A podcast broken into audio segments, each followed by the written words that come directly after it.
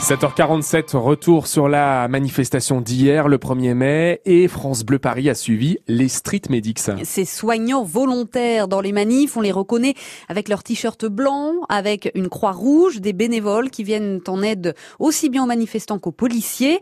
Une vingtaine de blessés hier à Paris. Laetitia Eveline a suivi donc ces Street Medics qui ont de plus en plus de mal à faire leur travail. Samuel vient de se faire blesser. Il a reçu un projectile sur la jambe. J'ai senti une, douleur soudaine, ça m'a piqué un peu et mon jean est explosé. Je pense que j'ai pris une balle de défense, euh, si je peux me permettre. Les gaz lacrymogènes brûlent les yeux et la gorge. Les street medics se faufilent donc dans le hall d'un immeuble pour mettre le jeune homme à l'abri. Pour Anthony, un des secouristes, être ici est une évidence. C'est la fraternité, quoi on peut pas rester devant la télé, donc on va aider comme on peut. Pourtant, cette aide est de plus en plus difficile à apporter. Dans le cortège, les équipements de protection sont interdits. Les forces de l'ordre sont habituellement souples avec les street medics. Hier, ça a été compliqué pour de très nombreux bénévoles comme Thomas. On a eu euh, des contrôles euh, de gendarmes mobiles. Ils faisaient fouille des sacs. Du coup, on s'est fait confisquer tout. Obligé de travailler des masques en carton et du papier. Quoi. À chaque fois qu'on était dans, sur le maïf, euh, on nous laissait passer parce qu'ils étaient compréhensifs. Quoi. je suis un peu dépité.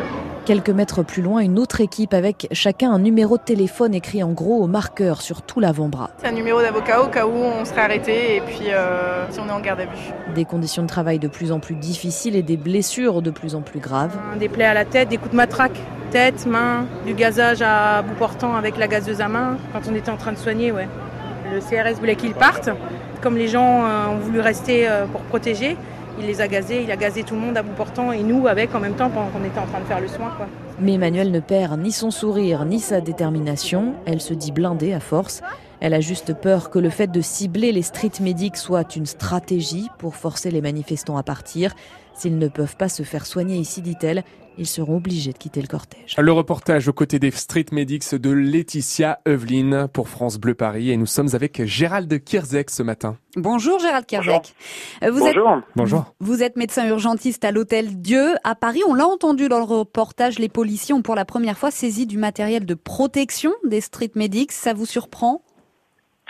C'est pas la première fois manifestement les street medics, euh, c'est deux, deux plus en plus difficile pour eux mm. d'avoir du matériel parce que ils sont un peu taxés de cacher des armes alors qu'ils cachent pas du tout des armes. Mais il faut rappeler ce que c'est. Les street medics, mm. c'était très bien dit dans votre reportage. Ce sont des bénévoles, alors certes militants, mais bénévoles soignants et qui soignent comme tous les soignants, j'allais dire, en France et partout, sans distinction. Donc ils vont soigner des blessés, des blessés policiers ou des blessés euh, manifestants et euh, les sacs à dos qu'ils ont, et ils sont clairement identifiés avec des croix, ils sont marqués medics, etc.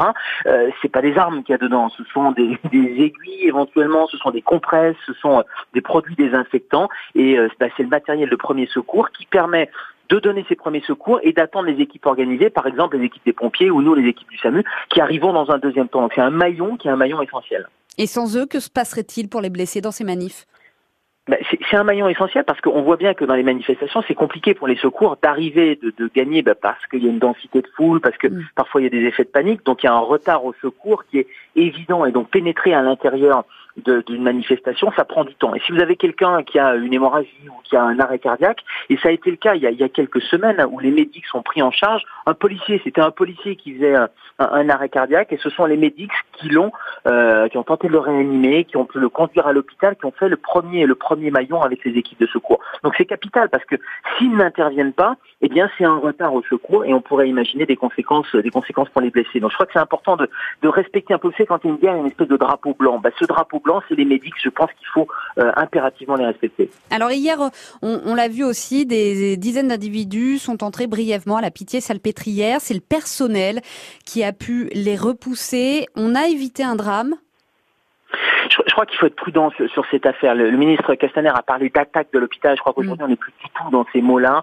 Euh, il n'y a pas eu d'attaque de l'hôpital. Moi, les, collègues qui sont sur place m'ont dit euh, plutôt qu'il y avait des manifestants. Il y a eu un mouvement de foule avec des manifestants qui étaient coursés par la police, boulevard de l'hôpital, qui ont, qui ont essayé de se réfugier et qui ont forcé à ce moment-là une grille qui a cédé et ils se sont retrouvés dans l'hôpital, mais plus pour se réfugier, un peu comme quand on se réfugie dans, dans un lieu, vous voyez, quand euh, vous êtes, vous avez un danger à l'arrière, et ils se sont retrouvés à l'entrée d'un service de réanimation en montant par un escalier, où le service d'ailleurs n'est pas forcément étiqueté service de réanimation, mais plus pour se réfugier et pas du tout pour l'attaquer. Donc je pense qu'il faut vraiment être prudent hein, sur, sur, sur cette affaire-là. Et puis les personnels soignants, pour lesquels j'ai une pensée évidemment, parce qu'on n'a pas besoin de ça quand on soigne des malades. en tout cas, il n'y a pas une mise en danger des, des, patients, et je crois que c'est ça qui est, qui est important. Et il va falloir déterminer les mm. conditions, qui étaient euh, ces, ces, personnes, dans quelles conditions elles sont rentrées. C'est une intrusion, ça c'est sûr, mais l'hôpital me semble encore être un endroit qui est respecté un peu par tout le monde, et heureusement.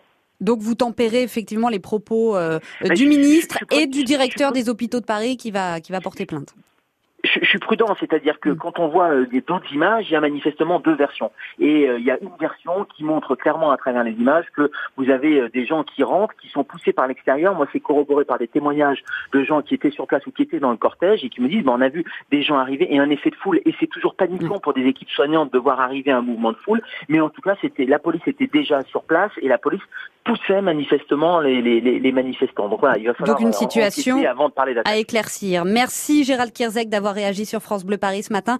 Je rappelle que vous êtes urgentiste à l'Hôtel Dieu. Et justement, vous pouvez réagir sur ces intrusions, en tout cas à l'hôpital de la Pitié-Salpêtrière, également cette attaque du commissariat du 13e arrondissement. On parle aussi d'une école. Que pensez-vous de toutes ces scènes de violence hier dans Paris 01 42 30 10 10 On en parlera avec le maire du 13e dans un peu plus d'un quart d'heure. Dans le prochain journal, Mélodie. Eh bien, on reviendra sur euh, les heures de ce 1er mai qui ont débuté dès le début de la manif.